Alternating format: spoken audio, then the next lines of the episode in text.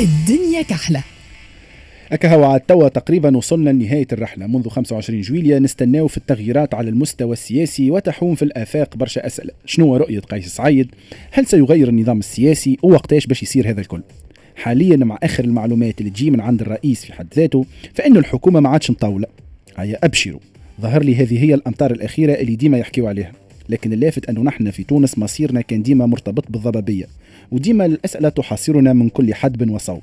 زعم رئيس الجمهورية باش يرجع البرلمان ولا باش يواصل على نفس النهج منذ 25 جويلية هو الأكيد أنه حاليا بدأت التخميرة توفى وبداوا العديد يعملوا في تحركات كما الدكاترة والمعطلين عن العمل اللي البطالة متاعهم فاقت العشر سنين واللي مشروع القانون متاع الانتداب الآلي متاعهم تمت المصادقة عليه من طرف المجلس.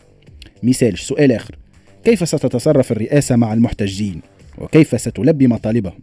أسئلة وجودية لا نعرف إجابتها ما لم يكن هناك توضيح للمسار اللي باش نمشيو فيه مع خارطة الطريق بتفاصيل دقيقة. على خاطر المسألة ما هيش تفدليك والأزمة السياسية ترافقها استحقاقات اقتصادية ومالية للبلاد في غضون بعض الأشهر.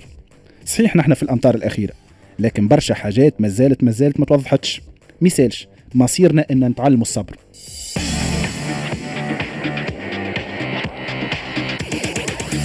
الدنيا كحلة.